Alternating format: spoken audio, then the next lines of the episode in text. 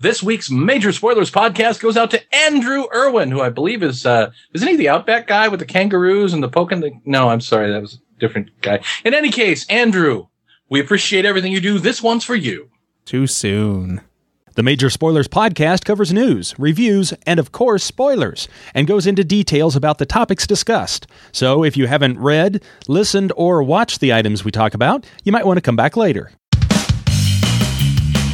I'm Matthew. I'm Rodrigo. And I'm Steven, and you're listening to the Major Spoilers Podcast, the podcast for pop culture and comic fans. In this issue, time to dress like a goon and win yourself a Cupid doll. Plus, your comics are worth less than you think, but will it help if they was cheaper too? Steven thinks those will heal up if you stop wearing that for a while. The fat man wonders how in the world she got in those leather pants to begin with, and Rodrigo believes in being fashionably late and making everyone else figure it out for him. Muse, the many misfits that might muster against the big bad bat. Boggle your mind with beauteous babes buying boards, but why would we want wide women in white wagons waving wheat when we were weaving well with corn? Plus, Stu, I'll tell you, man, surfing's not a sport. It's way of life, you know, like not a hobby. It's like looking at a wave and saying, Hey, bud, let's party. So like, we're going to head over to Australia and the Hawaii Nationals and me and Mick are going to wing over to London and jam with the Stones, man. Cause the Major Spoilers podcast is on the air. Gnarly. Hey, everyone, welcome to another issue of the Major Spoilers Podcast.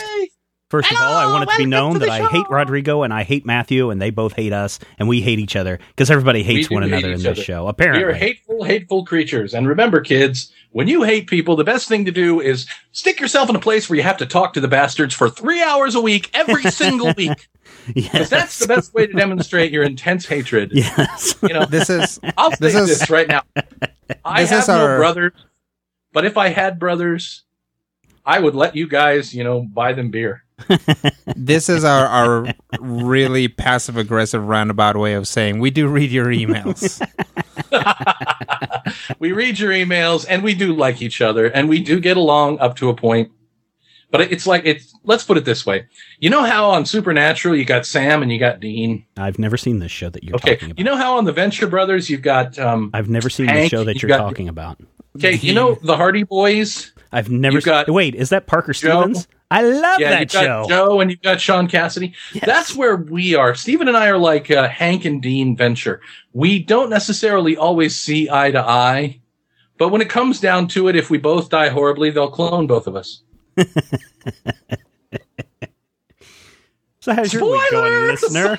How's your week going, listener? Ours is going great. We are so glad to have uh, have you here listening to us. Whenever you're listening to us, Uh, Wherever that would be, people. whenever that would be, from the halls of Montezuma we got to the get this shores show of back into video because I know people are just dying to see our faces up on the big screen of they're not, computers. Stephen.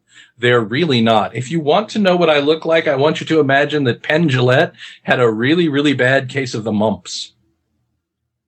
And actually, now that I think about it, probably had that image in Ryan my head? Hair. Why did you put that image in my head? I'm now going to be having nightmares for the next week and a half. Well, you no, what they say. Get away from me! Get your, I'm going to give you the get your glands Stephen. away from me. Get your mumpy glands away from me! Anyway, You know, let's get on with this show. We do read everybody's emails. We do read everybody's emails, and oftentimes we comment about them before we, we record the show. In our passive aggressive way. Yes, yes, we do. So uh, let's get to some news. We have. a Hang on, I was of- taking a drink. Doot. Can't believe we've been recording this long already. Anyway, Napoleon Dynamite, the animated series. Dark Horse heads to the comic shop so you can get some exclusive digital comics. Or DC and Marvel drop their print comics to two ninety nine. Spin that fabulous wheel of destiny and let's see where we land. It's a very short spin this week. Number three. DC and Marvel dropped their print comics to two ninety nine. Now, officially, DC is the only one that's announced this, but everybody said at the ICV2 Digital Comics Summit that Marvel also said they were dropping the uh, the print cost or the uh, cover cost of, of some of their print run to two ninety nine.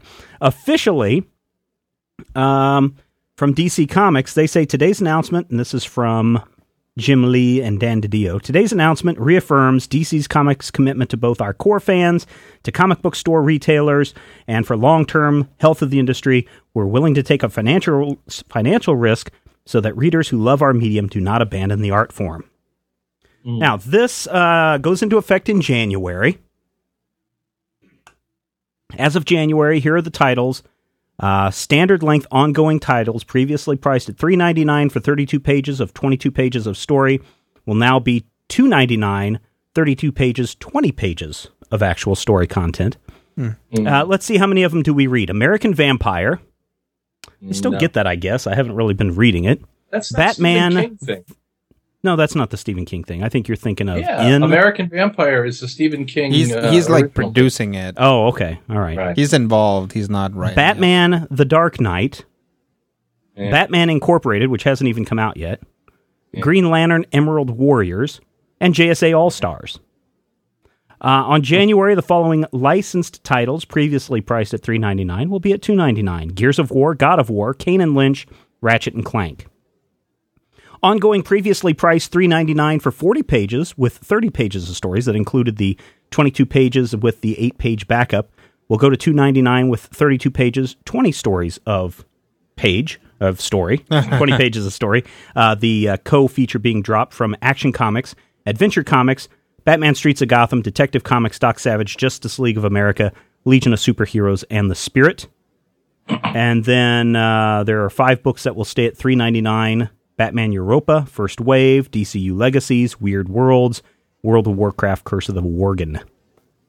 Worgen. Worgen. Hero. World of Warcraft: Curse of the Worgen. That's part of the next release. I really wish Worgen. that they had instead of curse they had used the word witchcraft. So it was World of Warcraft: Witchcraft of the Worgen. There you go. That would be good. It could also be World of Warcraft: War of the Kurgan.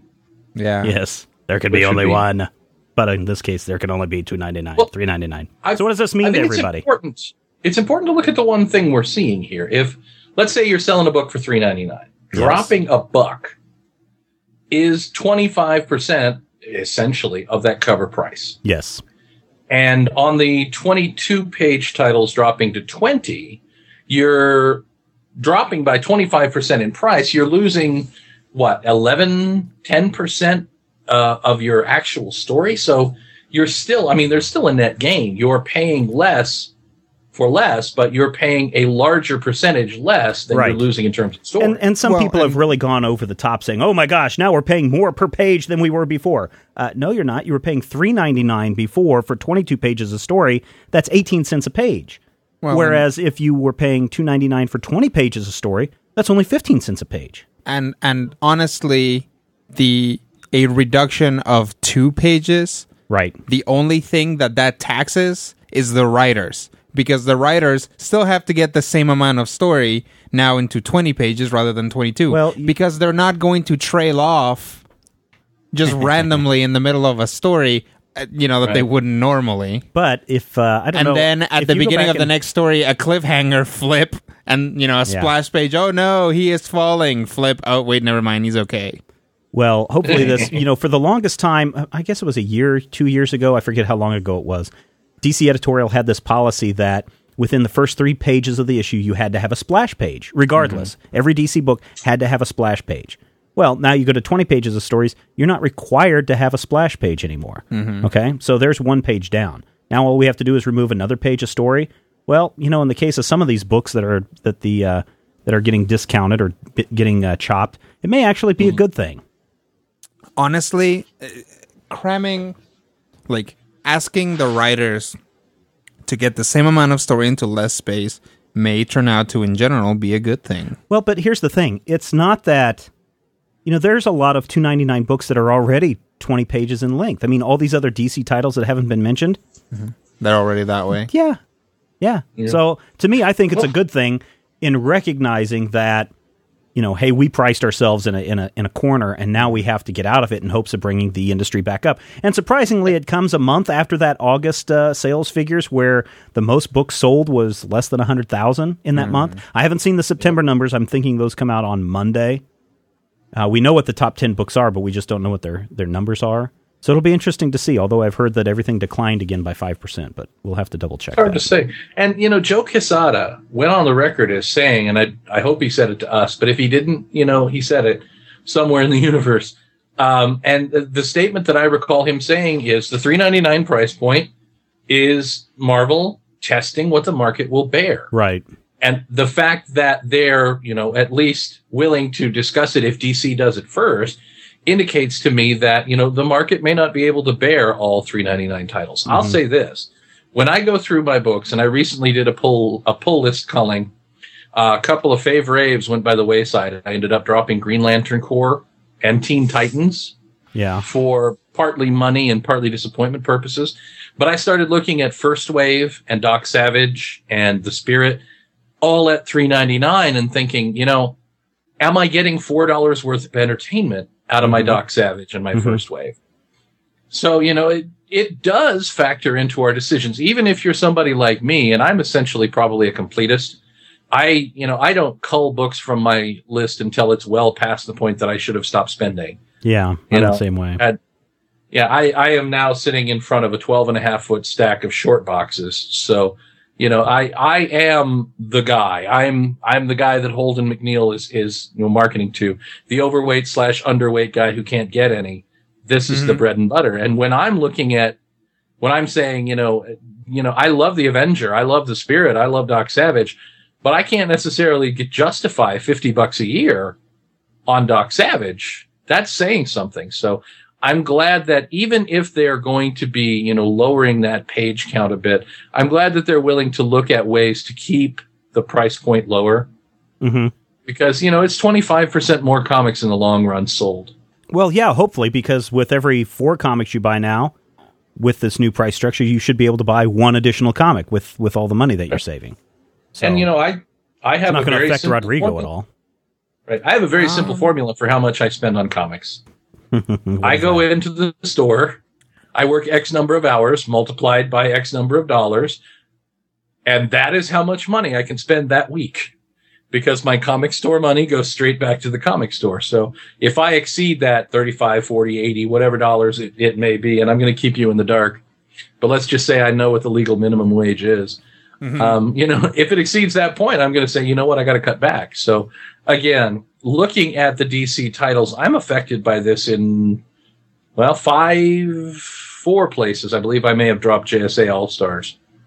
So, you know, it's definitely something that mean it's meaningful change. We'll, Well, see how long it lasts. Sure. What's also interesting is on the digital comics uh, front, kind of tying into another story uh, that we had on this list. You know, most digital comics now have been priced at a dollar ninety nine. Some of the day and date releases they're still trying to price at the same price as the uh, as the cover. But Dark Horse came out and said, "Hey, you know what? We're going to price our digital comics at a dollar forty nine, and the way we're going to do that is we're going to bypass the middlemen like Comixology and and iVerse and and uh, Panelfly." And create our own little. Each issue will be its own little app, which I'm not a big fan of that Uh, because then it just that sounds clunky. it is because now you've got your Dark Horse comics scattered all over your iPad or your iPhone or whatever other device you have, as opposed to being collected in one easy place. Right. But still, they're trying to knock that price down by another 50 cents, and they say that's how they can do it. So, more power to them in, in figuring out ways of trying to get Yeah. more people to read comics at a cheaper price. Too bad Yeah. we can't go down to the 75 cents an issue days, the dollar days. That would be awesome. Uh, but Um, remember the what they were selling? days. They were 75 cents an issue. How many were they 'Cause selling? I remember reading those comics, and they weren't all that great in many cases. oh, I think what- what, 75 uh, cents an issue. No. Crisis on Infinite Earths was like a buck twenty five or something on the cover, or was that eighty Yeah, cents? books or were 60 at that point. Yeah, so I believe. I don't know. They started at 60 and switched to 75. I will say this though. And you know, Stephen, this this is my way of uh, maybe possibly backhandedly admitting that you're not always wrong. What? I'm not always wrong. Who said that? Upgraded my uh, handset recently. My Your phone handset, Oh, your phone? Yeah. to uh, a, a Droid phone Droid. with the Android market that has all these Yes. these things and you know applications and started looking at those applications and I went, "Hey, I wonder if I could read comics digitally on my phone." That wow, it might be nice to have my phone right here to where I could just read. no, I sound like Steven. Look, I just But, enjoy. Yeah. So you've read some digital comics on your Android? I have actually. I'm trying. I, I guess Comixology doesn't have an Android app yet, Not yet. but I have found See- a couple of other applications and looked at some stuff, and you know I can definitely see the appeal of it. It doesn't force me to read panel to panel like I hate on your iPad, Right.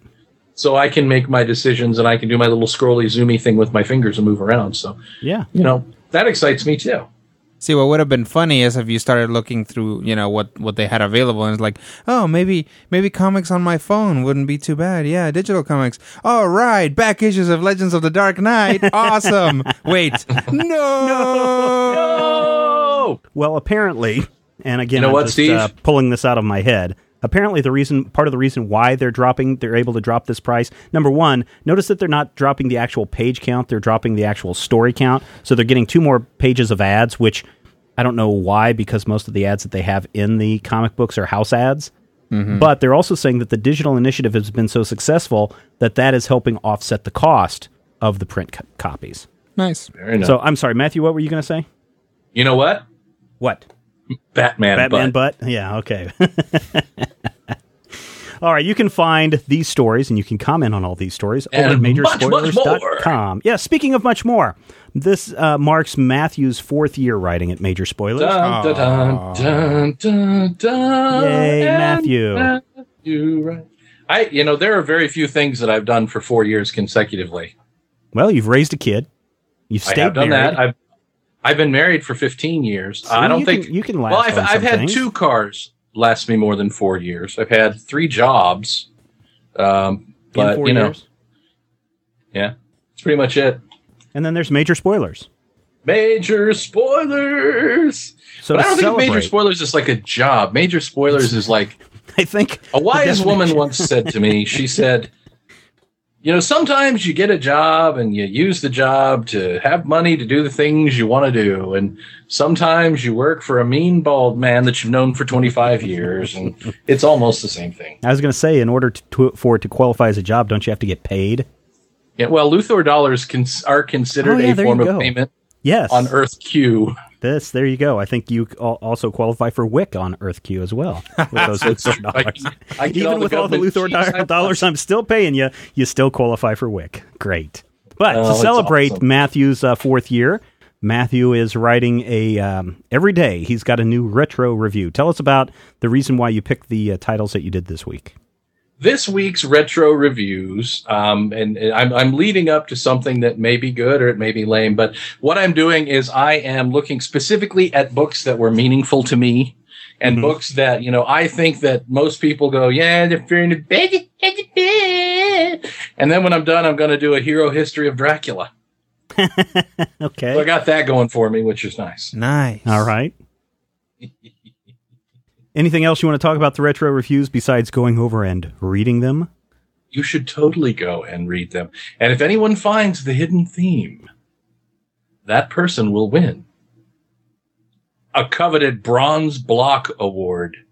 The major spoilers equivalent of a no prize. And by that I mean it is no prize. I'll give you the hint. The theme is comics.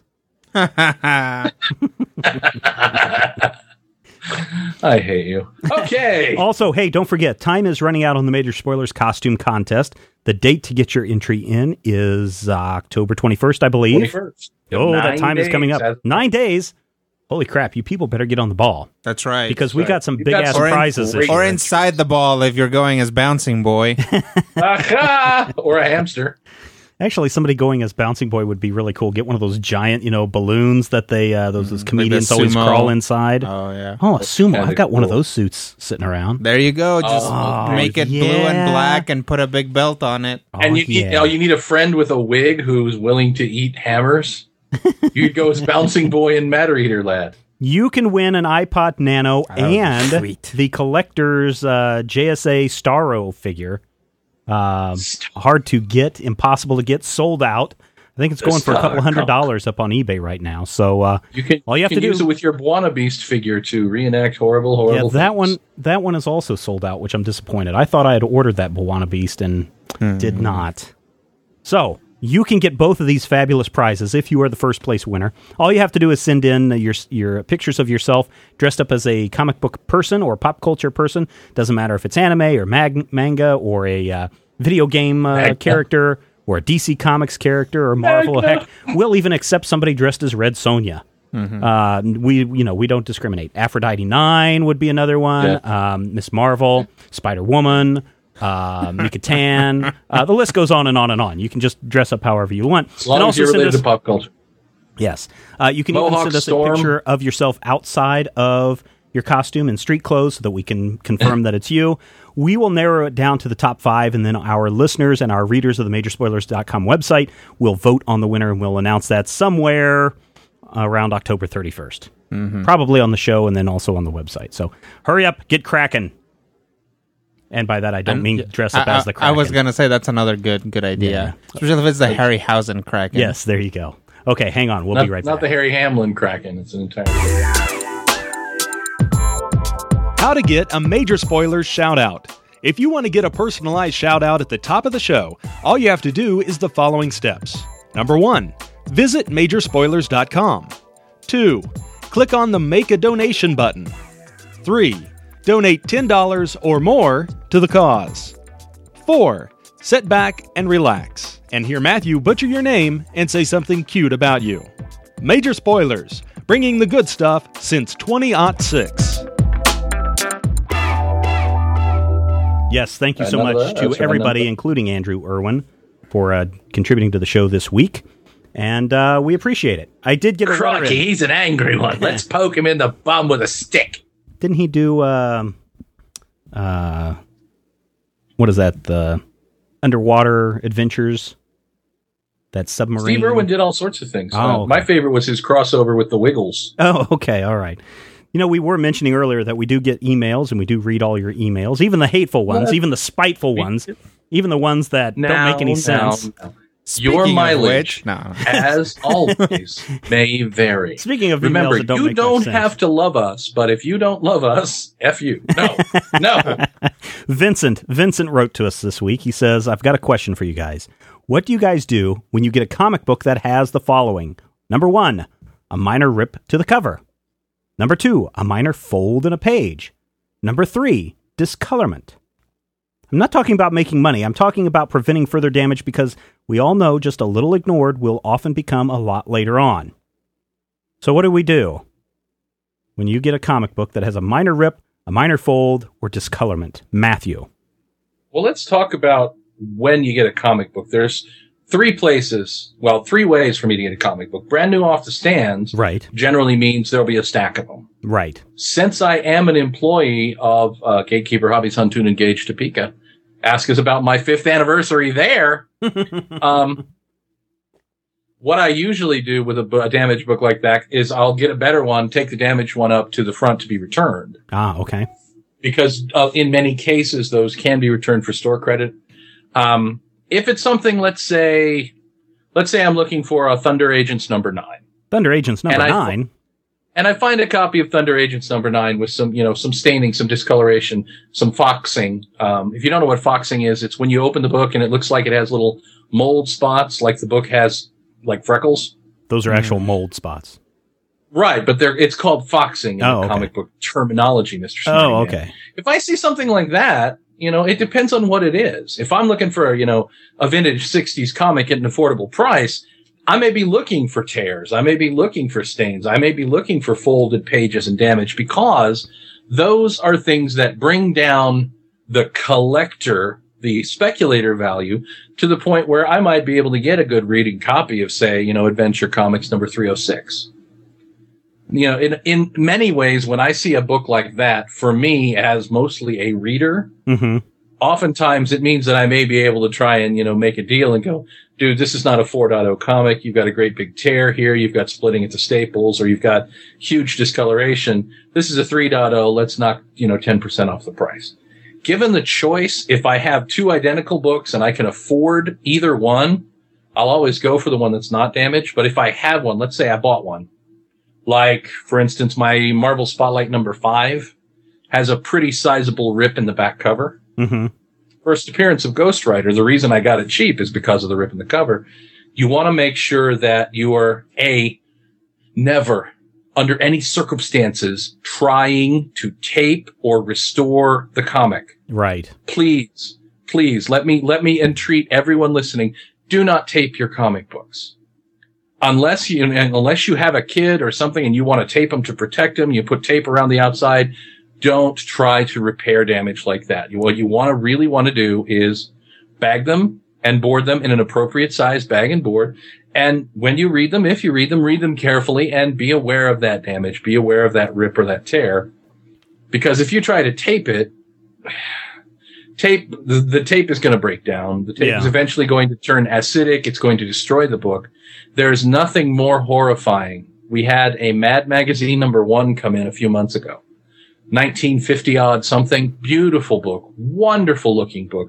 Probably a 5.0 copy of a 50 year old book. But you know what? Tape. Some schmuck, some yo-yo, some Olympic class know nothing. Bad person. Tape, Dummy dumb. taped the whole spine with packing tape. Oh, yay. and you can I mean you can't take it off, you can't look at it, you can't open the book. It's just I mean it's horrifying. This would be this book would probably be slab worthy. This would be worthy of sealing and you know keeping and but somebody decided he was going to tape his spine back together. It's just it's horrifying. So I guess the long answer is if you if you have a rip, if you have a fold, you can work around it. Discoloration is something that's going to happen to old newsprint books. So you can avoid it as best you can. I recommend if you have a book that's old and valuable, you may want to, and this is going to sound silly, you may want to wear gloves while handling it. Yeah. Well, Vincent They doesn't. just I the mean, white gloves. he doesn't say. I guess uh, uh, Matthew, you're assuming that he's talking about older comic books. I am Um, because new comics don't really have, for like the last 10 years, they don't have paper that allows for any discoloration. Well, not discoloration, but I'm talking about e- even if you go and you get a new book and you open it up, and I've had this happen a couple of times where I'll get a book and I'll get to a page and it's Like like, a page comes off. Yeah, the corner folds is like folded, Oh, and it was that way as a printer error or, Or a um, miscut. yeah. uh, um, Brian G had a had an issue of uh, Batman Beyond, I think is what it was, or, or Batman Superman Superman Batman, where it had all these red ink stains running through the issue, mm-hmm. and so Printer he lines, they were getting yeah. to the end of the roll of paper. yeah, so he just took that back and exchanged it. And sometimes I'll get a comic book that I'll open it up and I'm like, oh man, look, there's a little tear back there that I didn't notice. Or, hey, somebody sold me a comic book that had a little watermark. Somebody, you know, rain or something got on the cover hmm. and, you know, wrinkled it up a little bit. You know, if it's a new comic, if it's a comic that you just went down to the store and bought Thursday and it's got a little tear or page fold on it, unless it's impeding your ability to enjoy that comic, really it doesn't matter because those comics are not going to be worth jack at any time in the near future. Yeah. So don't don't try to say, "Oh, I need to protect this this comic book because 20 years from now I'll be able to pay for my college tuition." You're Well, not. no, but definitely 20 years from now, you might want to read it again. Oh, you might, sure. Right. And even You know then, that's really no, there's no problem putting it in a in a bag and board Mm-hmm. that way. But still, I mean, it's for reading value. At some point, I just assume that all the comics are going to dis, dis, uh, disintegrate if you're going to continually read them. Mm-hmm. That's So- true. What's really terrible is from from the point of view of someone who grades comics regularly and is forced to grade at the professional scale. Yes. If you get a book where the page folded under and you get that that tearing or you get that weird misfolded cover or the Right. printer error, I had a miscut comic where the book was slightly off, so Mhm. it wasn't square, it was rhombus, but Mhm. it was really subtle to where you didn't see it. All of those printer errors are considered flaws and defects to the book, even if the book itself is otherwise near mint. hmm So if the book is a, a perfect copy, but it's miscut or mistrimmed by the printer, then that actually knocks down the grade for professional grading purposes. Yeah. So if some guy in, in, in Canada gets drunk and miscuts your comic book, my friends, that can cost you money down the line. Not a lot because your comic books are worthless, but I think it's important to remember that mine aren't. So I guess And it just depends, you know, Vincent, on, on what you're talking about as far as what you what kind of comic books you're talking about. Whether you're talking about the the 1973 issue of the Flash, or whether you're talking about you know a, a 2010 version of Red Sonja number 52. So, And I'll say this, you know, there's nothing. one of my favorite comics is um, it's uh, Legion of Superheroes Volume Four, Number Twelve. It's the Tenzil Kem, the first Matter Eater Lad solo story. It's my copy that I bought off the stands, and it has on the cover a little bit of chocolate milk from when I was drinking in college, and got. Uh, we used to drink Florida Yoo-Hoo spritzers. You take vodka and grapefruit juice and Yoo-Hoo, and God, it's awful. nasty. Yeah, it is. It's disgusting, but it was really, really potent. It'd knock you on your butt. I spilled a little bit of that on my Legion, and there's a, a visible, you know, chocolate water stain. I love that book. I, you know, that book to me has history. It has backstory. That's one of my books and will always be my book. And I'll remember room 227 of Agnew Hall, which is now gone, I might add, and how that happened. just a smoking so, you know, the discoloration, the damage doesn't necessarily have to lessen your enjoyment of the book. If it's something you're worried about, you know, you can always get a different copy. In many cases, uh, stores are willing to work with you. I won't promise that they'll allow you to return it, but it's worth at least checking. Sure. And if you're going for And- any kind of again- investment, as Matthew said, if you're going for an investment, maybe you buy a real crappy copy for your reader copy so that Mm-hmm. you can say, hey, I, I've owned and read Amazing Fantasy number 15. But then maybe you've Mm-hmm. also got a nice slab 9.0 somewhere that you said, hey, look, I spent a million dollars on this Amazing Fantasy 15. If you have a slabbed Amazing Fantasy 15 at 9.0, you, my friend, oy, Yeah, I, might want to I don't contact even want to think about that. Might want to contact don't us. So thank you, Vincent, If you do, for that 'cause email. I want to get my picture taken with that. yeah, definitely. And also with China. All of China in one shot. No, I, China. am pretty sure Oh, oh, the China, the wrestler. Oh, Joni okay. The wrestler. Okay, all right. Thank you for your Hey, you email, gotta Vincent. And if you have any questions or comments about the comic book industry or how how uh, we do things, or just a comment in general, just fire it uh, over to us at podcast at majorspoilers.com.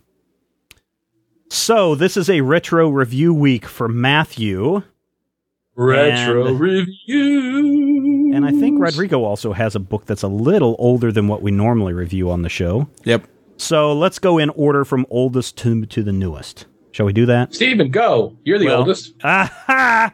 Matthew, bedazzle us, bedazzle us with uh, with some retro uh, comic book treasures. Reviewiness. Yes. Many, many years ago, a company named National Periodical Publications started printing comic books, and their first comic book hero to become successful. Who the hell am I talking like? I think it's James Mason. Anyway, was of course Superman. Years and years and years passed, and at some point there was a place called the 1970s. For those of you who don't remember it, it's okay. You didn't miss much. Are you kidding? But The the seventies was awesome. The 70s were rife with moments for comic fans. And one of the things that happened in the 70s was comics hit, uh, you know, a period where they were once again cool. And comics went through a point where they experimented with different sizes and different uh, printing styles and all sorts of different things. And one of those was, of course, the tabloid sized giant issue. Yeah, those are awesome. These things, yeah, they're like 13 inches across by 20 some odd inches tall. Amazing giant books. If you ever get them, I say, if you ever see them, just pick them up. They were 250 when comics were 40 cents. That ought to tell you something. But one of the greatest tabloids of all time, one of the books that changed my life is the Legion of Superheroes wedding issue. So this week I'm not going to review that, but I am going to talk about Superman versus Muhammad Ali. Wait a minute. Superman can't fight Muhammad Ali. He'd kill him in one punch. Oh, oh, but yes, he can. How did Su- Superman Superman's versus got these Muhammad powers? Ali. This is one of the holy grails of my. I have a whole box, and it's it is actually labeled WTF, and that's where I keep my copy of Skate Man number one, and that's where I keep my complete Fruit Man from Charlton Comics. yes. And in the WTF box is Superman versus Muhammad Ali. At the time, Muhammad Ali was either the world champion or just stopped being the world champion. I don't know much. This came out in 77. I was six years old. But Superman and Muhammad Ali have a fight. Why? Now, this is the thing. No, uh, here's the thing. I say this to you. I say Superman and Muhammad Ali have a fight. Mm-hmm. And you immediately think, what in the world? This is going to be terrible, right? Mm-hmm. This is going to be awful. This is going to be like the new kids on the block. It's really, really stunning. The art and the story are by Neal Adams. If you're not familiar with Neal, trust me, Neal was kind of like the Jim Lee of his day. He did cover after cover after cover. Putting a Neal Adams cover could sell the worst art in the interior. Neal Adams was actually Neal Adams was Jim Lee and George Perez and a little bit of John Byrne all rolled up into one. And he's like a really, really amazing artist. So this story starts in Metropolis as Clark and Lois and Jimmy walk around and do that thing that they do, but they run into Muhammad Ali, who is at the time the champion. And an alien shows up and the alien punches Muhammad Ali and Muhammad Ali says, y'all in trouble and punches him. and the alien flies across the room. It's awesome. Muhammad Ali punches the alien so hard he falls off his flying craft. Really? But the alien's boss, yes, is this. I, am not sure if he's a gambler or a warlord or what, but he decides that someone must represent Earth in his fighting grounds. And so what happened is, in order to save the Earth from this alien incursion, two of the mightiest fighters in the world, Superman and Muhammad Ali, must go and fight one another. Okay. To see who to, to see who is going to be Earth's champion. Yeah, they're the semifinals. Exactly. So, of course, Ali starts pulling, cutting a promo on Superman, and it's wonderful. He's like, I'm not just gonna box you, I'm gonna whoop you. And of course, they go out into space, and Superman's boss, who at the time is Morgan Edge of the Galaxy Communications Corporation, decides that they're going to air this on every network all over the world. And there's some really amazing stuff, some really great art and some bits where Ali is teaching Superman how to box. It's amazing because it reads just like Muhammad Ali talked or talks. I guess he's still alive, isn't he? Mm-hmm. Yes, he is. So it's, I mean, it's really well done for a celebrity cameo. And of course they fight, but the trick is it takes place under a red sun. Ah. There you go. So Clark Kent is perfectly human. So they fight and they fight and they fight and fight and fight. Uh, I'm not sure which one is itchy and which one is scratchy. Uh, Muhammad Ali does have a big sweater on, so he may be itchy.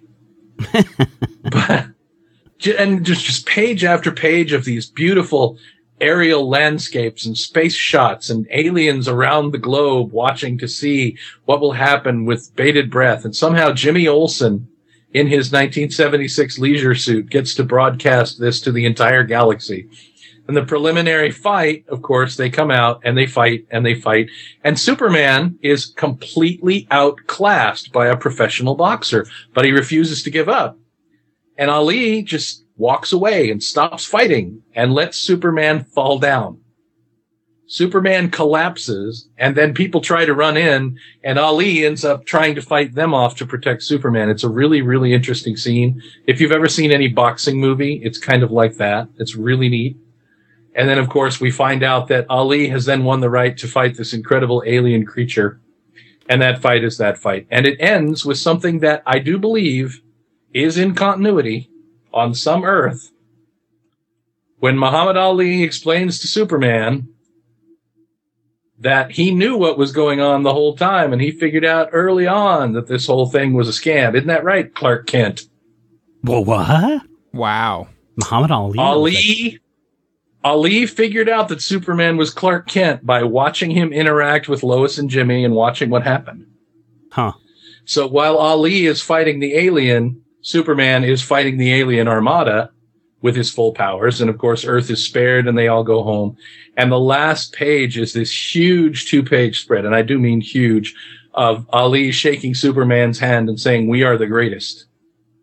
And I can just hear the music, da, da, da, da, da, da, da, whatever appropriate music there would be that won't get us sued. Even though Muhammad Ali kicked Superman's butt.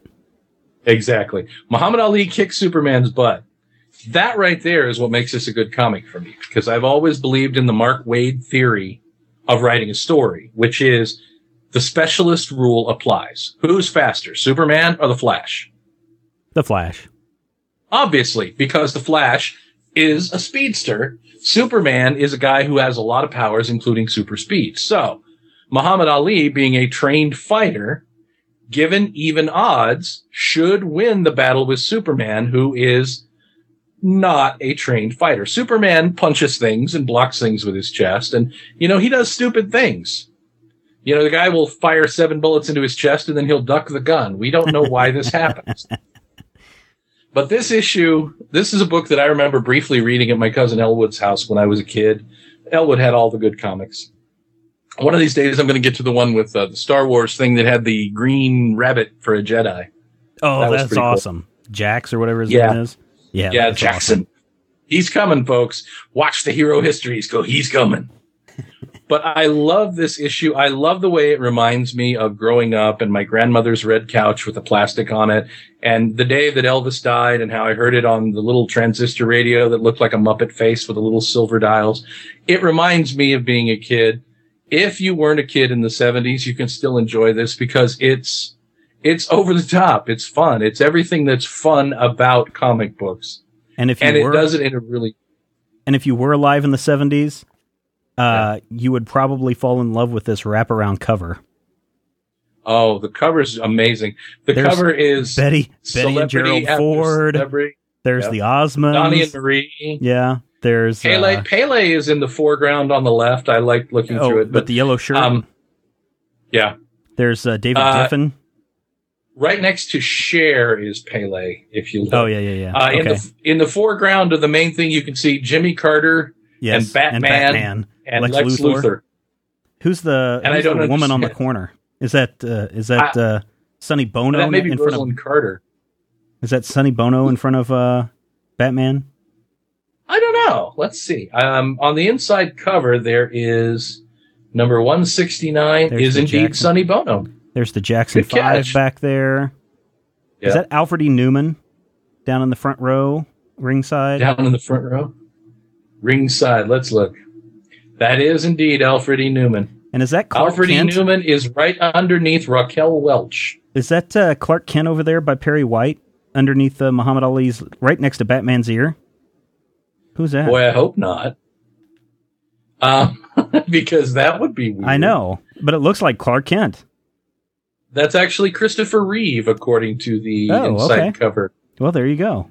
But yeah, this is a book that it's a, it's a piece of history, and it's one of those pieces of history that I don't think anybody who really wants to call themselves a comics historian, and I know that not everybody does, but I don't think anybody that wants to call themselves a comics historian should go without reading this book, even if you just read it and you know forget it or you borrow a copy, because this is really fun. And for me, it's fu- the full five slices of meatloaf, if only for hearing Muhammad Ali's voice or I'm gonna be honest with you, hearing Will Smith as Muhammad Ali on Yeah. every page, because that's the way my brain works now.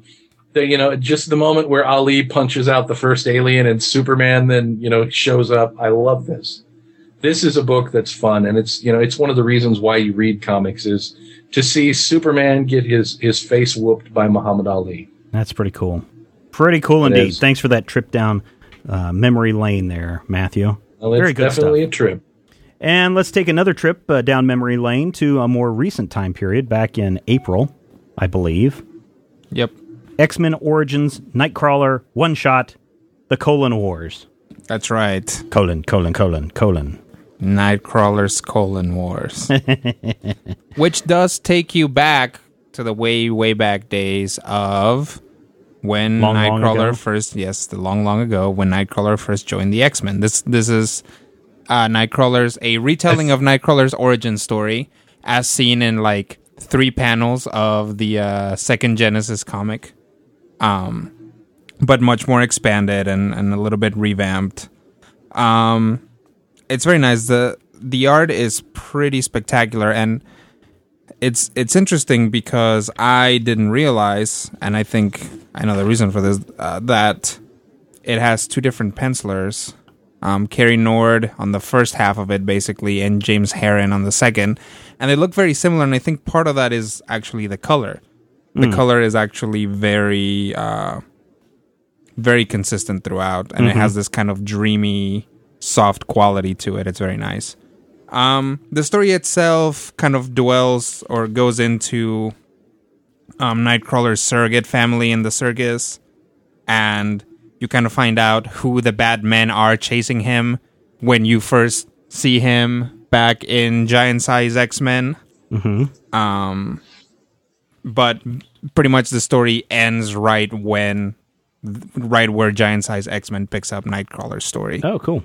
Um, I like the design for the character. is very ins- it's very influenced by the Ultimate Nightcrawler. You know that has like the constantly glowing eyes. Right. He doesn't have like smoke coming out of his mouth or anything, but it's very similar. And I like that. It's it's cool. Um, it shows you the first time that Nightcrawler learns to teleport. You know, at first he doesn't realize that he can do it Right. and things like that. Um, it shows you really, and and really the the the choice parts are his interaction with his uh foster mother, as it were. Um, they're very sweet, and you know she does everything she can to help him escape and everything. Right. So it's it's pretty nice, and it sticks pretty much completely to what we know of Nightcrawler, with the slight addition, really retcon, of where he gets the name Kurt Wagner or Kurt Wagner, I guess Wagner. Wagner. Um, Wagner. Wagner is the name of a priest who basically takes him in after he escapes from the freak show. Um, and it also kind of hints as to why Nightcrawler eventually becomes a priest in the main continuity of the X Men. Mm, okay. It hint, it hints at the fact that uh, Chuck Austen is a terrible writer. Well, it does. Sorry, I that was that was a cheap shot. Um, I mean, I've I've personally I've I've always thought that it was just kind of I don't know. It's not a cliche, but it's it's like it's like the next step from a cliche. It's like when you are when when the playing against type is so obvious. It's like oh, Nightcrawler looks like a demon, but he is a priest Right. you know, who actually punches people in the face a lot. Um, you know, hence like that's that's the discrepancy I find is that it's hard. It's got to be pretty hard to be an X Men and a priest, Right. not a mutant and a priest. Right, that's right. not hard. Right. Um, but anyway, um, like I said, the art is pretty good, and um, a lot of these retellings I feel sometimes try to like fit in extra things or try to swerve you and add these like crazy things to the people's backstories or try to make you feel a different way about the character than the the mainstream character makes you feel Right. like more sympathy for Deadpool or you know something like that.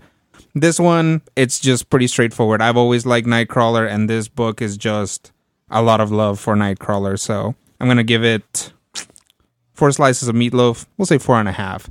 It's actually really solid, and if you like Nightcrawler, I would recommend that you go out and find this book because it's got some great Nightcrawler Nightcrawler flipping around action.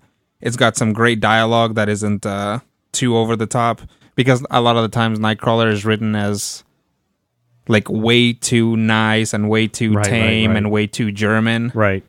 Right. And this is pretty pretty straightforward. And I think he only says "Mein Gott" once. Well, that's pretty good. Yeah. That's what I always remember him saying all the time. Yeah.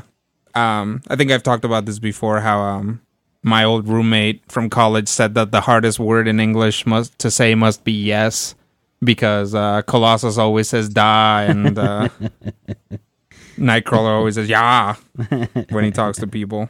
And no is the second hardest probably. Yeah. But yeah, I give this a high, high level of meatloaf. Wow. A five, a 4.5. Mm-hmm. Wonder what'll happen as I uh, pick up this week's issue. You forward. average. Red Sonja, She Devil with a Sword, number 52 from Dynamite Entertainment. Now, first of all, I want to talk about this particular cover right here on the cover. Pretty, pretty good cover. When I first saw this, I was like, well, that's a little different for Alex Ross because, or not Alex Ross, for um, Adam Hughes because she'd usually be in a, in a little bit different pose than she is, but it looked a lot like Adam Hughes. And then I found out that the cover is by uh, Paul Renaud, R E N A U D, uh, ships 50%. It is a fantastic cover featuring uh, Sonja uh, in a pile of money wearing her classic uh, chainmail Chainmail bikini, bikini. with a giant snake about to ta attack her. Great lighting, great everything on that cover. Unfortunately, Is that is that a snake James Earl Jones Full in civilian. disguise. Yeah, no, I, I don't know. It's, it, we never find out. This is Oh, this is a classic example of Bait the and cover switch cover. misleading you of what's on the inside because as soon as you go into the art on the inside, and again, nothing against the art by Walter uh, uh, Gio, Geovani, but uh, I'm immediately taken by this uh, three quarter splash page Mm-hmm. panel of Red Sonja in her classic chainmail bikini bottom, but wearing a chainmail sweater. Kind of thing. Yeah. Yeah, like a whole shirt. No chain bikini, shirt. anything like that. And she wears that throughout the entire issue. So there's no uh, question about things popping out at inappropriate times. I think they are trying to appeal to the uh Female. no to the readers from the 80s because they equate that look with Flashdance. she's she's basically wearing underwear and a big swe- and a big Yeah. floppy sweater. So apparently, what's but going does on? she have chainmail leg warmers? no, she does not. Uh, Well, then she's some, not a maniac on the floor, sir. She's got some leather uh, boot things going on and a thigh strap, but that's about it. But uh, beyond what what Sonja's wearing, which I just I'm puzzled by, uh, apparently they're in the land of Shem, uh, or in the city state of Shem, and it's about to be attacked on all sides by uh, the armies of I think Argos. that's near the land of Curly, isn't it? Yes. There's also Stygians lurking in the darkness. And um, this is actually part two of I don't know how many, probably a six part uh, series. Uh, Red Sonja, and she's actually joined by like four or five men on her team, which I think is a great addition because here she's this leader of what looks to be this group of people from all across the lands, which I like that concept a lot. Oh yeah, definitely. Unfortunately, a lot of these characters don't get a lot of play. There's one character that looks very, um, I don't know, we could say he looks French or he looks uh, um, like maybe he's from England, but he kind of is a fancy, a fancy boy. Uh, he's the only one that gets a little playtime in this Really, issue. England and like the Hyborian. Well, look, I mean, and that's the thing. A lot of the clothing in here does not match up with the Hyborian age. There's one guy that looks like he's a bit um, Asian influence, uh, and a guy that looks like he's Norse influence, which would kind of fit with some of the things that we've seen in Conan uh, before. Yeah. But they look from from uh, spread from across the lands, and even in fact, what the uh, soldiers that are attacking them look like, they don't look like an ancient time clothing. Yeah, they they really look like uh definitely like Dark Ages. Yeah. And so uh, Sonja basically tells the soldiers that they disarm in the bar, essentially saying, hey, you know what? You ought to hire us to train you because you guys are going to get your asses kicked when uh, any of these uh, armies attack. And so they go before before the king, convince the king to uh, to hire them, and he immediately says, "Fine, I'll hire you, hi- uh, train my men, but you also have to go out on a couple of scouting missions." And so they split up, and Sonja and one of her guys and the uh, head of the guard all travel and they find this huge, massive army mounting, ready to come into the city. Meanwhile, the other team has stayed behind to train some of the soldiers when they hear of another approaching army, and they go running off. And by the time Red Sonja comes back to tell the king, finds out that the fancy dandy man has had his head cut off, along with all the other soldiers, with a message stuffed in his mouth, essentially saying, uh, King, surrender, and whoever is training your soldiers also needs to surrender now. And that's kind of where the issue ends. There's some good action. Uh, I think there's some uh, the characters that are around Red Sonja throughout her mission. You get a lot of good character development. You find out that the the leader of the guard is really a hothead. He doesn't follow direction. He doesn't follow orders. You find out that uh, uh, her second in command that's following her around is very faithful to a fault. Uh, you also learn a little bit about these armies advancing on all sides, which is very cool. But the guy that gets killed, he's got a lot of talking lines, but there's no character development. He's almost like they're going, Okay, I've trained you men. Oh, sir, we hear that there's troops mounting. Fine, we shall go meet them. You five, come with me. And that's it. Really, I mean, there's really no character development for that. Um, the art is fine. Uh, there's some good chop uh, head heads getting chopped off. Uh, there's a little bit of blood. I mean, it's not too over the top. Uh, but Red Sonja in a chainmail sweater doesn't sit sit well with me. Gotcha. Um, the issue is just okay. I think people, if you haven't read the first issue of this of this arc, you could step into this without a problem. Uh, overall, it's just kind of a so-so issue for me. I'm giving it two and a half slices of meatloaf out of five. So that is out this week from Dynamite Entertainment, and I've read a lot of books from Dynamite this week that, that are coming out. Uh, some good ones and and Red Sonja. So uh, there you have it. And you can find more reviews That- over at the major That's still an average website. three slice of meatloaf review. That's awesome. Yeah, I think so. And, and two and a half isn't bad. I mean, it's middle of the road. It's one of those take it or leave it kind of uh, kind of books. Um, but yeah, I mean, a fantastic cover. I'd like to see that as a as a Poster. not only a poster, but I'd like to see the original art for that, the uncolored art, because I think that would look really really cool, hanging on my wall above my bed. All right, the And reviews, now it's taking a creepy. step too far. and now that the reviews are done, it is time for the pow. It's time. Yes, ladies and gentlemen, it's time. We at Major Spoilers know that you have many options for your entire web browsing, and we thank you for choosing us. But now, it's time. For the millions in attendance and the thousands who've actually been Batman villains in the previous 10 movies, I do believe that there was one that had seven villains in it. Didn't Batman and Friends have like Mister Freeze and Poison Ivy and Bane and Yes, Mister yes, and yes. And the punny, I don't the think it Penny had Jazz in. Plunderer and the don't think it had those Joker and the Riddler and The uh, Vulture. the, the Fox Yes, and, and the, the chameleon. Vulture Kraven the Hunter. chameleon. Yes, Doc Ock. and the Inferior Five and the Iron Fist and Prince The Ra- Daka the and uh, the Injustice Crew. Society, Kraken had the Kraken in there. hmm Velasco and uh, um, I want to say John Locke. Um, and Dexter the serial killer and Namor the submariner and uh st- anyway it's time Have I mentioned how much I love this job? Four years on, and it's still fun to say it's time.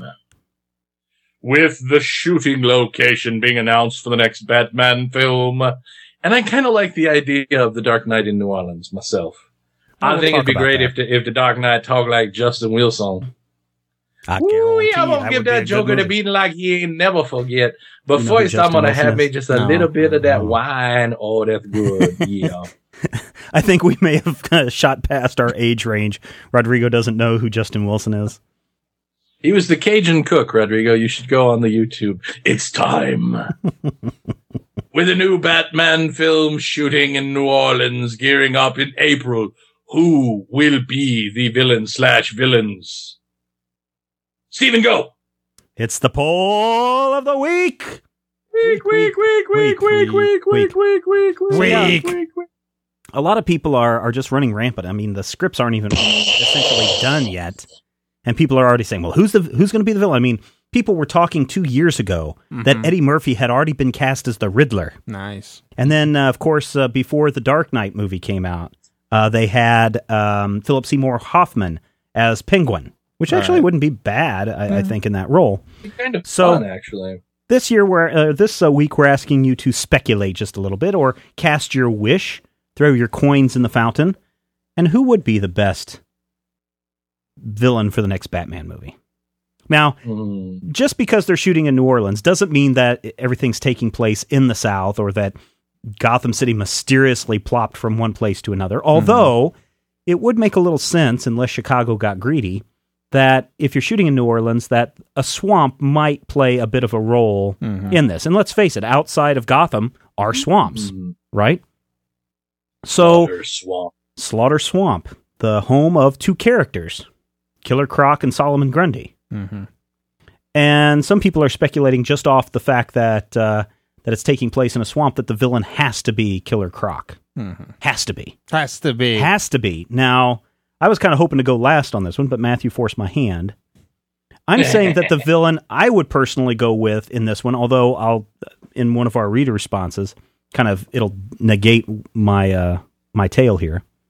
But I say Solomon Grundy Mhm. with not two villains, but two heroes in this movie. hmm Batman and Swamp Thing and Solomon Grundy. So you're you're tapping into your you're tapping into your um, supernatural aspect into it. You're semi tapping into the zombie nature hmm of this. That's that's my pick. Solomon Grundy. What do you think of that, Matthew? I think that that's an answer. All right. And of all the answers I've ever heard, that's certainly one. Who did you pick? Well, I started thinking about it. I know that it's it's pretty much standard to have two villains. I guess. And I started thinking about, you know, I I wasn't thinking about the New Orleans, the swamp. I was thinking about, you know, what two villains do I really think would be fun interacting with Batman? And I know they can't use Lex Luthor, right. but it would be kind of neat. And then I started thinking about, you know, what characters would I really, really enjoy seeing, you know, Batman fight against? So for me, it's actually a combination of uh, two people. I voted for Biff Tannen and uh, a verbal from uh, The Usual Suspects. So I'm going to see Tom Wilson and Kevin Spacey uh, going up against the bat the the Batman. Can't you just see it? Hello, Wayne. Are you in there? You know, I think it'd be awesome. But if you had to if you had to choose from one of the people on this list, who would you choose? I didn't like that list. Um, I'm not a Batman fan, and I'm going to tell you the honest answer for me is I don't really care as long as the movie is, you know, as interesting as Batman Begins. Hmm Uh, of the ones listed, I chose Solomon Grundy simply because I think Grundy is something that we haven't seen half Right. a dozen times before.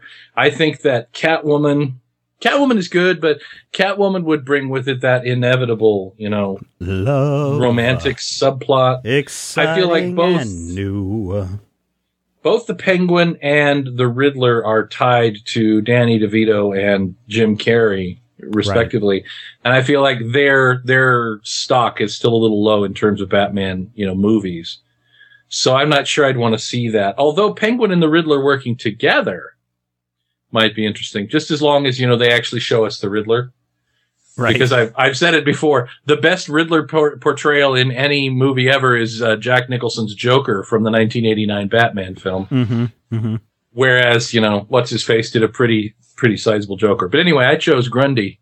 Grundy smash. All right. Two two for Grundy. Rodrigo, over to you Um, for the tiebreaker. for the tiebreaker. um, that's not how things work. What? I chose the Riddler. Why?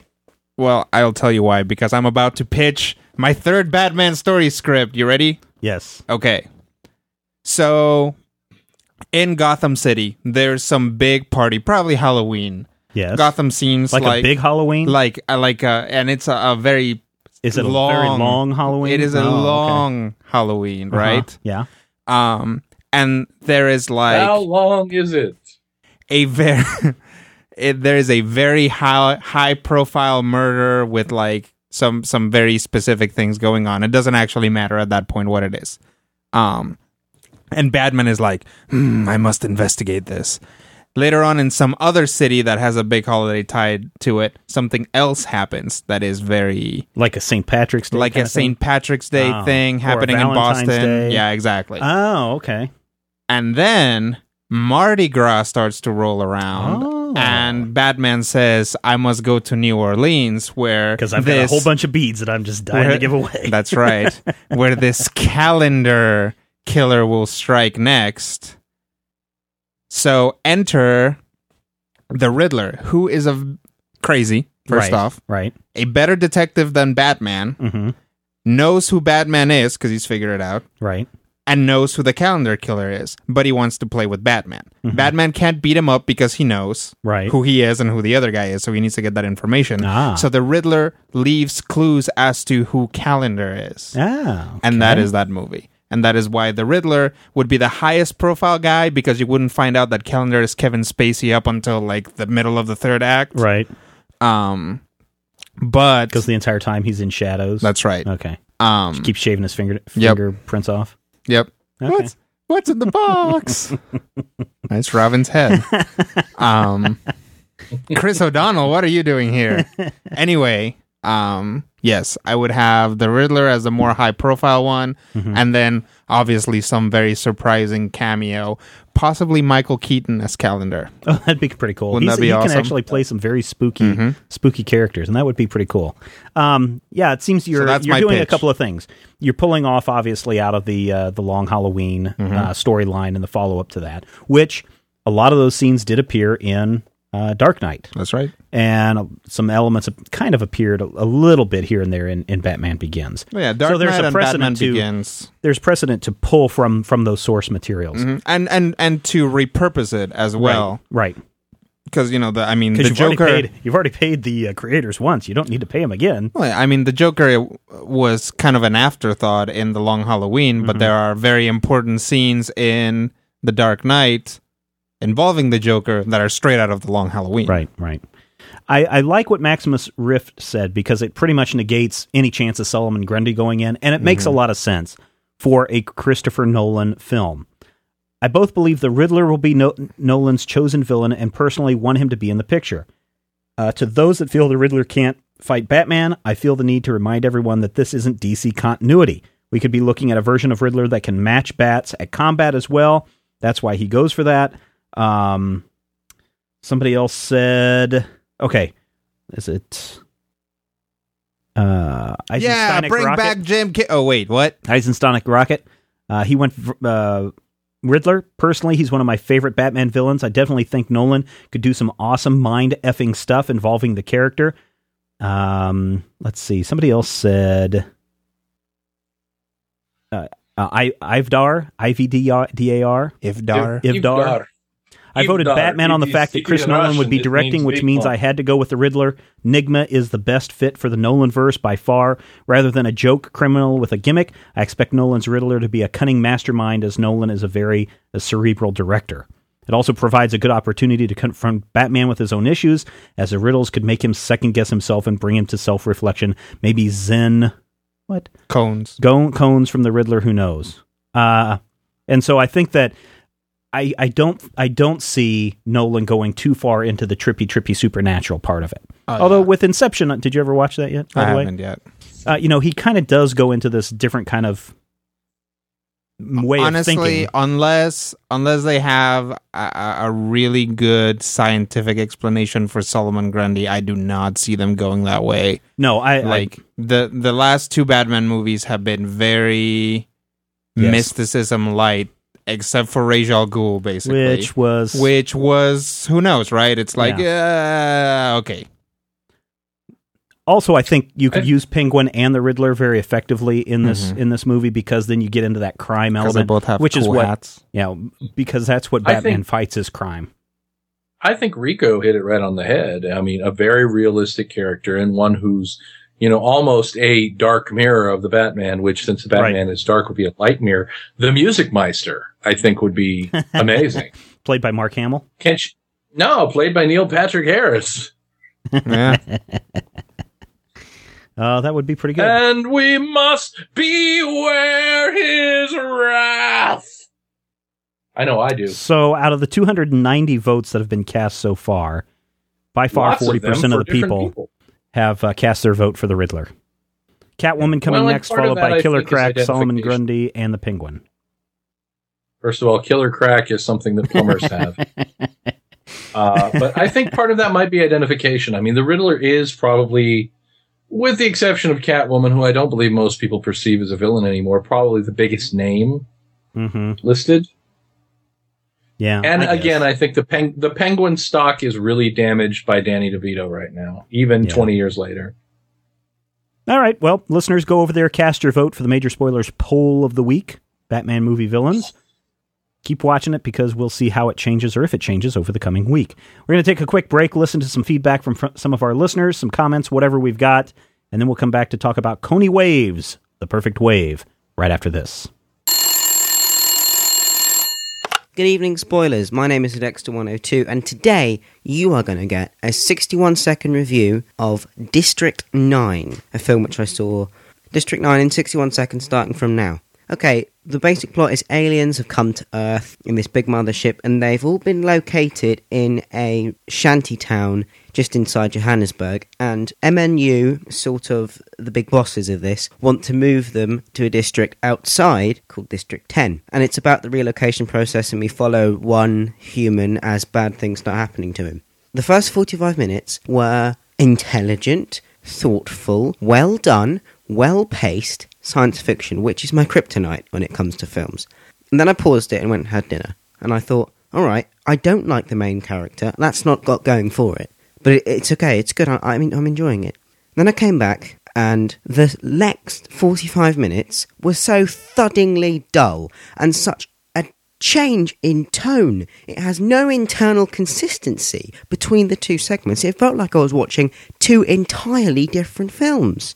There was good character development and a good ideas behind it, but because it had no internal consistency and the performances were kind of weak, I have to give it only three slices, which annoys me because I really wanted to give it more. Well, as always, peace and love.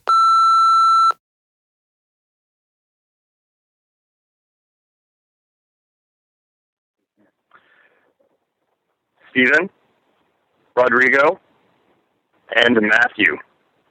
This is Flappy. I need to give you my heartfelt thanks. I just got ass fucked by being in traffic for the past two and a half hours because of a goddamn jackknife tractor trailer on Route 130 in New Jersey. Now, this area had very few roads for me to go off of. The one that they had the detour going down got me really, really, really screwed. It's a 25 to 30 minute commute for me, and it is now taking about three hours, and I'm still about 15 minutes home, away from home. But thank you very much, gentlemen. You helped me keep my sanity, if not my uh, profanity, from flying. Thanks again, everybody, for contributing to the Major Spoilers podcast. If you would like to contribute, uh, either by an email that we've read earlier in the show, or if you would like to comment about the trade paperback that we're reviewing of the week, or if you've got something else you'd like to discuss or phone in, all you got to do is call the Major Spoilers hotline. That number, Matthew, is 785 727 1939, the major spoilers hotline. Yeah, I'm trying to keep these cough drops from causing problems this week, but apparently they're not. I know, I've had a really sore throat for a couple of days. This week we are discussing Koni Waves, the perfect wave from Arcana. Uh, this uh, is the story of Koni Kanawai, a private detective in Honolulu, Hawaii, who, with the help of her friends, uh, solves uh, spooky mysteries. Hawaii. She's from Hawaii. Hawaii. And, and her dumb dog. yes. What? Now, here's the interesting thing about uh, Koni. She was working her way through college at one point, so she could get into the police academy and become a police officer. In order to make Right. it through college to pay all of her bills, she was a stripper, going under the stage name Koni Waves. So that's where we get the title character's name in this series, Koni mm-hmm. Waves. Great name, by, by the way, because she also likes to surf. Mm-hmm. Right. Right? Takes place in Hawaii, a place where there's a lot of, of waves all the way around the island. Mm-hmm. And where people will wave to you Aloha. because they're very nice and polite. The problem is, Koni also has another problem besides taking off her clothes. Yeah. She's an alcoholic, Yes, she big is. alcoholic, and that caused Seriously. Yeah. that caused all sorts of problems for her when she was on the force, and she was eventually kicked off the force. And a lot of people don't like her, but she's got a little private detective agency where she takes on cases that she wants to take on, which is kind of And interesting in itself. off whatever she wants to take off.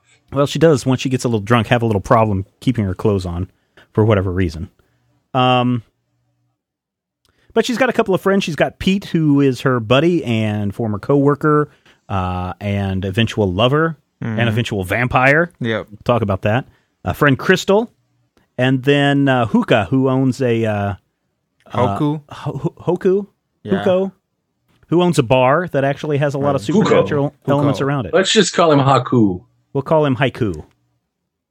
Haiku is beautiful. So Rodrigo, I think, teased this brilliantly uh, up on the Twitter feed today. Do you remember what you Uh, tweeted? now I have to find my tweet. I have to find my tweet. I've lost it. I don't know where my tweet, I've lost my tweet. Here, I'll find it. my tweets went. I'll find it. Uh, Rodrigo For those of us who don't read Twitter, let's just stare into space for five seconds. Okay. Tonight on the Major Spoilers podcast, sexy Asian vampire slayer Private Eye, former cop, former stripper, Caplocks. And that sums up this whole thing. I mean, this, I mean, first of all, it's set in Hawaii, so you've got that kind of detective vibe to it. Um, very much like what we've seen in shows like Hawaii Five O and Magnum PI and some of those things. Then you've got the Buffy the Vampire Slayer element because each tale has this supernatural twist to it. Either she's battling some Hawaiian god or demon, she's fighting off vampires, uh, she's fighting off mummies, and I forget what else she fights. A giant. Uh, a, a werewolf. Yeah, Like werewolf a, and a monster fish fish. face Giant, werewolf giant thing. tiki monsters. giant tiki monster. It's the ghost god. of Mono Tiki Tia. Um, and what's interesting, and I, I could have sworn that I've read at least one of these issues before, and I don't know if I actually have a physical copy here. Arcana sent us a uh, a review copy for us to discuss, so it's an electronic copy. But I could have swore I've read this story before. And what I find interesting about it is, I know just by the things that we've described so far, this sounds like a terrible, terrible series. Mm-hmm. But there's actually some cool bits to it. I mean, you first start reading and it just seems like individual random stories. Oh, today she's fighting a tiki god. Oh, now she's fighting this mummy over this lost helmet. Now she's fighting some vampires on a music video set. Oh, there she's drunk again. Now she's fighting an alien. But then over the course of the, I don't know how many single issues are here. It's over 300 pages, I think, in uh, like Terms of the trade. something. 242. 242. Over it, there is a much pages, bigger yeah. story that unfolds. Mm-hmm. We discover the relationship between uh, Koni and Pete. We discover how he turns into a vampire and how ultimately he sacrifices himself to save her. We see a recurring villain that pops up again and again and again in this book. I believe. Hopo Hopo. Yeah, Hopo whose name Hopo. I believe is Hopopopo Po Po Po Po. Something like that. Everything's an anime reference to you. So uh, that's kind of a general overview. Mm-hmm. Rodrigo, thoughts? Um, I thought it was all right. Honestly, the um, because it is largely kind of done in one single issue. sometimes I felt that the pacing was off. Mhm. Oh yeah, the pacing's Um, way off in a lot of places. It's it's really fast and it, it's kind of like yeah, I a lot of the time I felt like I was going. Um, hey Koni, are you going to explain this? No, no. all right. well, let's go then. Like, there's no, there's very little frame of reference a lot of the time. Like, Right. sometimes I was like, wait, does everybody know that supernatural things exist, or is this like a secret thing? Because sure, some people are terrified when a fish wolf jumps out of the Mhm. bushes, but I mean, they would be terrified if a tiger jumped out of the bushes. right, You know, right. it's like I don't know if the supernatural is really well known here because there's the issue with the vampires when they're first introduced. Koni's hired by this travel agency to figure out why all of his uh, haoles are dying. Mm-hmm. Uh, because if, if the haoles keep dying, they're not going to keep coming out and, and coming to the island, Right. says the haole. Um, and so she gets to the beach where some people have washed ashore, and one of the cops is like, "Look, they're they've um, their bodies have all decayed." they've been drained of blood. Yeah, and then Koni's like, "Oh no, their bodies have been drained of all fluids." Mm-hmm. And so then that kicks off this whole vampire kind of arc thing that goes on. Which is another weird thing because she just kind of looks at them as like, oh, they have been exsanguinated. Like, really, Right. just kind of by looking at them. Right, right. If well, this- they kind of looked at the art and they did look kind of drained of all fluids. Yeah. The drained of all fluids thing, though, is a different monster. That's the succubus. Oh, yeah, that's the succubus. That's the right. spider That's lady. right. Succubus. Forgot about her. Um, which, you know, the doctor is like, well, your player has been drained of all fluids, but he'll be all right. He'll be okay in a few days. What? In a couple of What? days. And I was like flipping through the pages. Like after I read that story, I was like, wait, so is the doctor in on it? Is he also Right. Like, is he like this? No, no. The doctor's just like, well, this person doesn't have a drop of water in his body. He'll be fine though. He's like Doctor Spaceman from uh, Thirty Rock.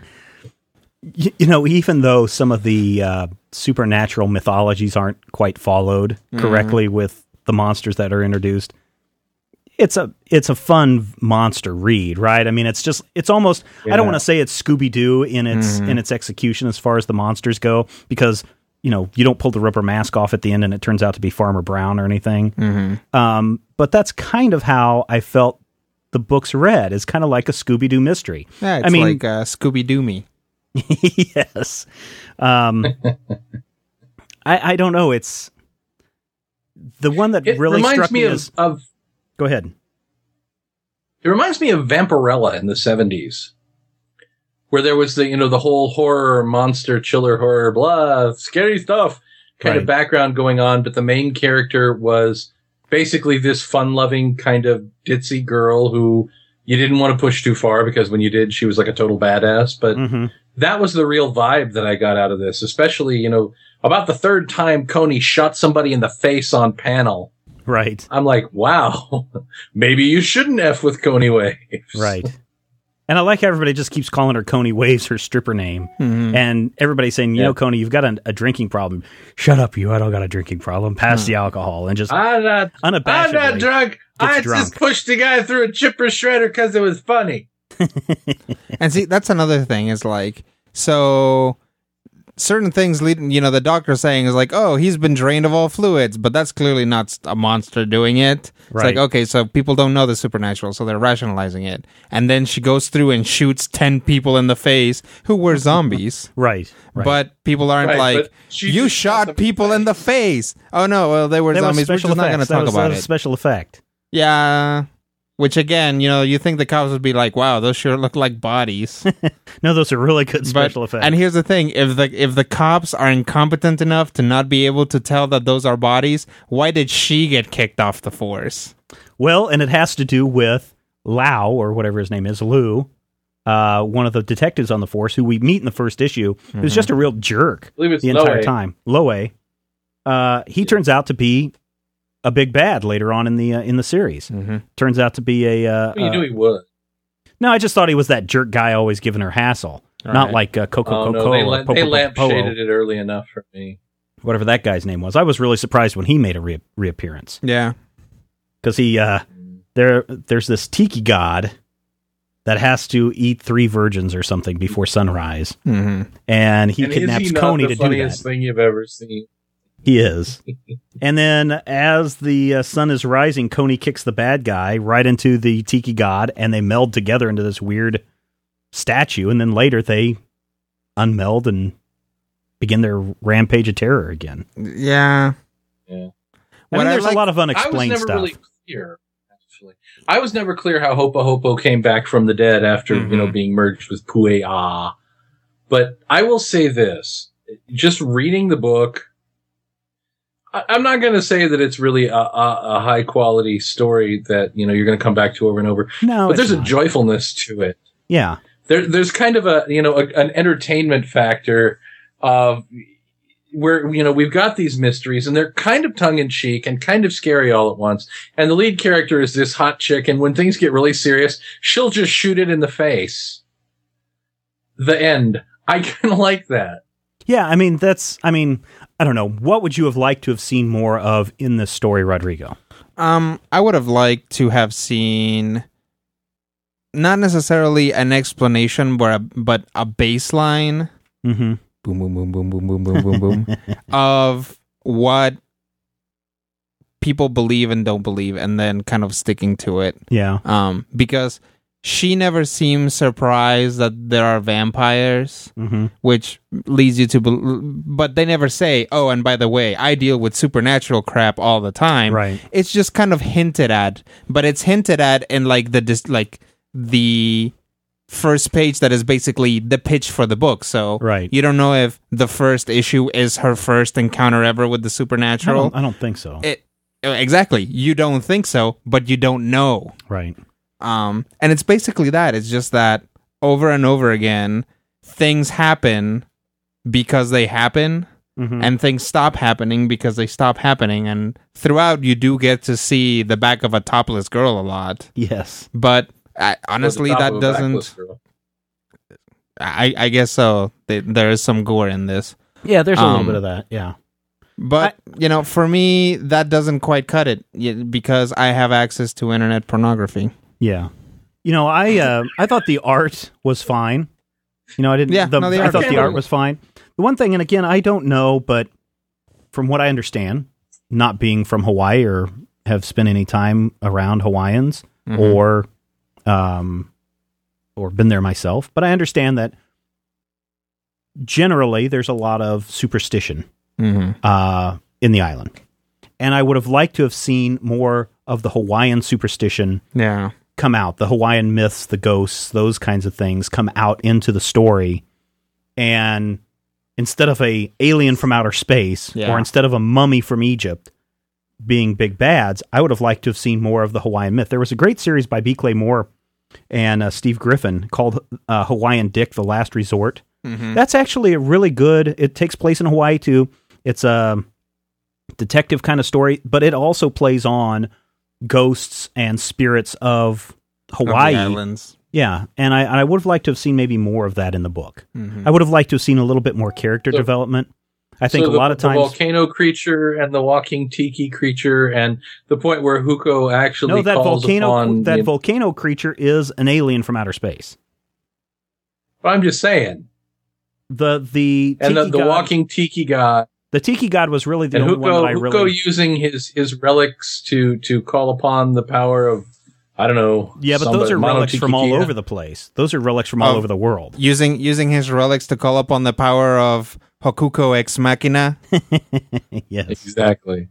I don't know. I'm I would have just liked to have I mean- seen more of that in the story. Well, and I don't And just know. in general, for me, more that seems like a more. That seems more like a question of real, I guess, reality Sure.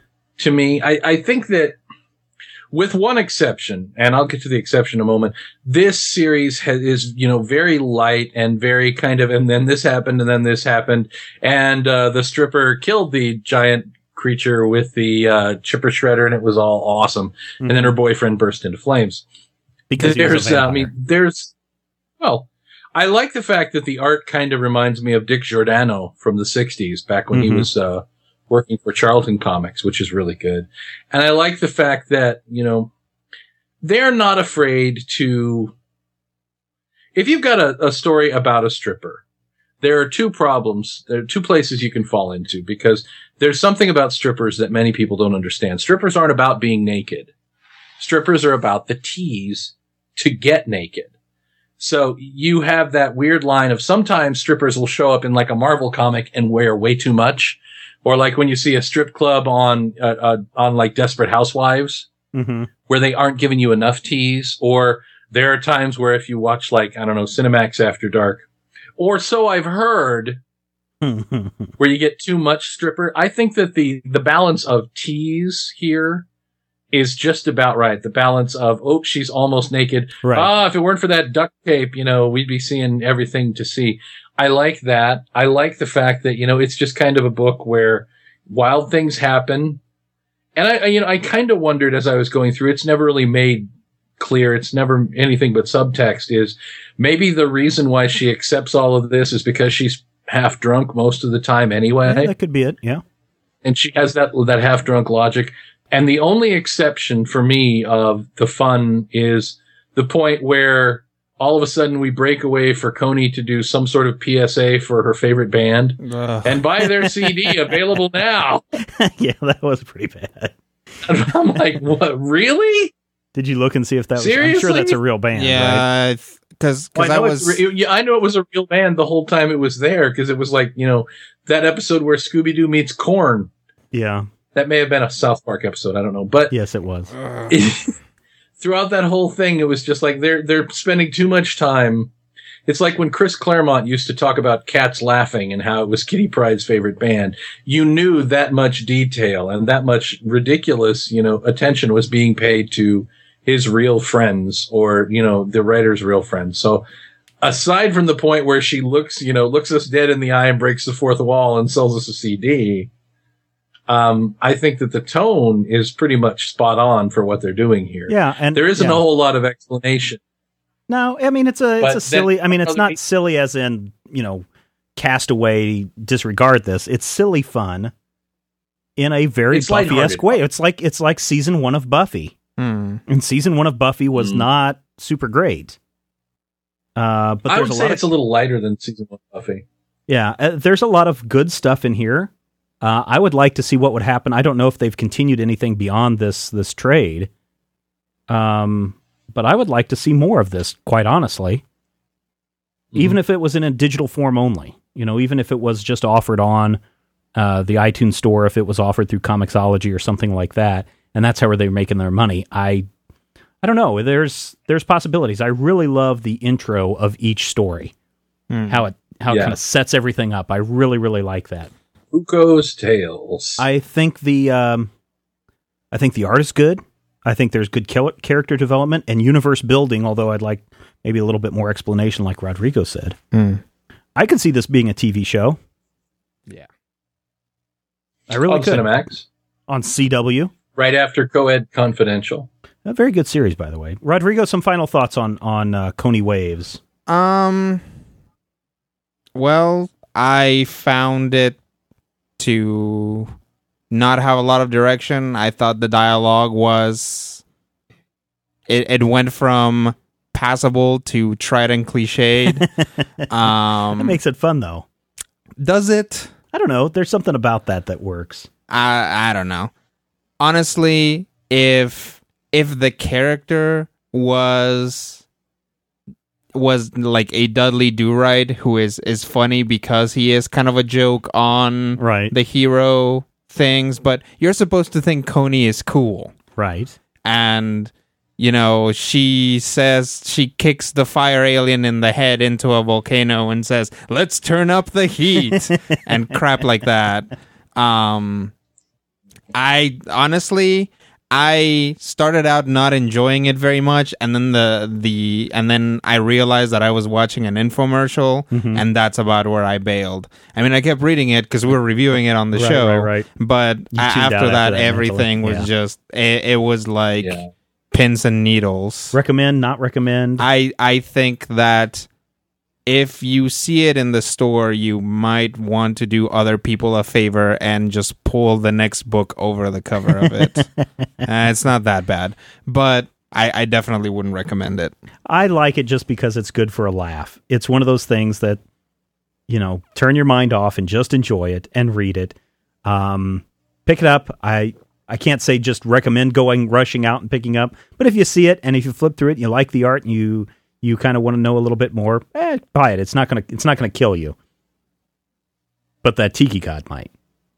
It. It's not gonna kill you, folks. Major spoiler. I think we're they probably quote us on the major spoiler I- says I- it ain't gonna kill you. I enjoyed it. It's not the best thing in the world. I would say it's up to you to decide. If I were going to give it a meatloaf rating, I'd actually probably give it two and a half, maybe three slices, just for the fun, gimmicky factor of what's going on. And I think, you know, if I don't know what's going on with this series, I don't know what they're doing with this series, I don't know if there's any other issues after this, but I think that the creators have something that if they could tweak it and work it, they could have a really, really solid hit on their hands that isn't isn't spandex and well, I mean it is spandex that isn't superheroes. It's it's it's definitely spandex Yeah, and it a little bit of leather and some some yes, lycra. Matthew, Uh, it for me. I think I think the main thing is with a little consistency of tone and a little more focus on the things that you and Rodrigo have mentioned, this could be a, a surefire hit. The main problem, I think, for it is the breakneck, the kind of, you know, throw it all at the wall and see if it sticks. It does work and it gives us some good moments, but it also gives us some real groaners. Mhm. And I think with a little more craft and consistency, this could be a, a really phenomenal comic. The the only complaint that I have is that Koni, aside from some of the covers, never looks all that Hawaiian or No, even you know all that vaguely Asiatic. Asian, right. You know, she. Well, I don't know. I, I don't believe that Hawaiian and Asian are necessarily the same thing. She doesn't look Polynesian. She doesn't look Asian. She looks like a dark-haired version of Tiffany and Epiphany and Sandy and Quinn and all the other girls of the fashion club which you know again that's that's something to do with an, an artistic preference. But overall it's a fun kind of thing. Um i'll put it to you this way. I like it better than the marv arc of sin city Okay, but i don't like it better than the first 25 issues of the new warriors okay, it's it's something that I wouldn't necessarily say rush right out into buying frenzy, but definitely check it out, pick it up. It may be, you know, it may be exactly your cup of tea, especially if you like, you know, kind of a tongue in cheek adventure where a zombie and a walking tiki and a girl with a shotgun half naked are things that appeal to you. Or, you know, a, a guy surfing and a, Hmm. a zombie attacking, or no, a, excuse me, a vampire attacking Vampire. out of the wave as he, as he, as he hits the curve. Yeah. It's like, dude, I'm hanging ten and she's biting me in the neck. Whoa. And we were all like, whoa. And she was like, whoa. And then we were like, whoa. And she was like, ooh. Koni Waves, the perfect wave from Arcana Comics. Uh, it's out in trade paperback. Um, I was hoping that some people would write in and tell us what they thought of it, but hey, surprisingly, no one. Uh, I, I, I hadn't heard We- of no, the- n- and really, in, until I had seen a couple of things, I, I hadn't heard of it either. So we want to expose. We you may to be the first. things. And we want maybe. you to read this because we don't want to be the first every time. All right, everybody. We're that wraps it up for this first. issue. Thank you so much for listening. Thank you for being part of the Major Spoilers experience. Next week, Truth, Red, White, and Black. Why? Because we know that you love comics, and we do too. And we'll talk with you real soon. Now that's what I call fighting fire with fire. If you have any questions, comments, topic ideas for future shows, or would like to sponsor a show, send an email to podcast at majorspoilers.com. Visit Major Spoilers at majorspoilers.com and be sure to check out the Major Spoilers Forum. You can also follow Major Spoilers on Twitter at twitter.com slash major spoilers and on MySpace at myspace.com slash major spoilers. If I had the X-ray vision of a Superman, I could save a few bucks and stand around and read through the covers of the comics on the stand. But although every other page would be backwards, I suppose I could still read the evens and the odds. Well, I don't know. Guess I haven't thought this all the way through. Plus, as soon as the comic book store guy knew, he kicked my butt out on the corner. What a major spoiler! What a major spoiler! It better way, if I was hulking green or gray, I could just bust through that brick wall, take their comic books away. But then the little meat would deal with all the tanks and bombs and guns. Have you ever tried to read a series with all that going on? Guess I need to rethink this plan. How would I back and board my comics with such huge hands? Guess I already told ya. What a major spoiler! What a major spoiler! Yeah! What a major spoiler! What a major spoiler! If I'm Stark Raven rich like a man of iron, I might not be surprised to find that I might actually have the heart cold to follow an entire storyline. But would I really even need to read up on all those escapades? I mean, who needs such distractions when your sister's such a babe? But the downside is such a beast. Being shot up in a fun bee in the Middle East with a king sign throwing soldier. What a major spoiler! What a major spoiler! Yeah, yeah, yeah! What a major spoiler! Whoa, whoa, whoa, whoa! What a major spoiler! Major Spoilers Podcast, copyright 2010.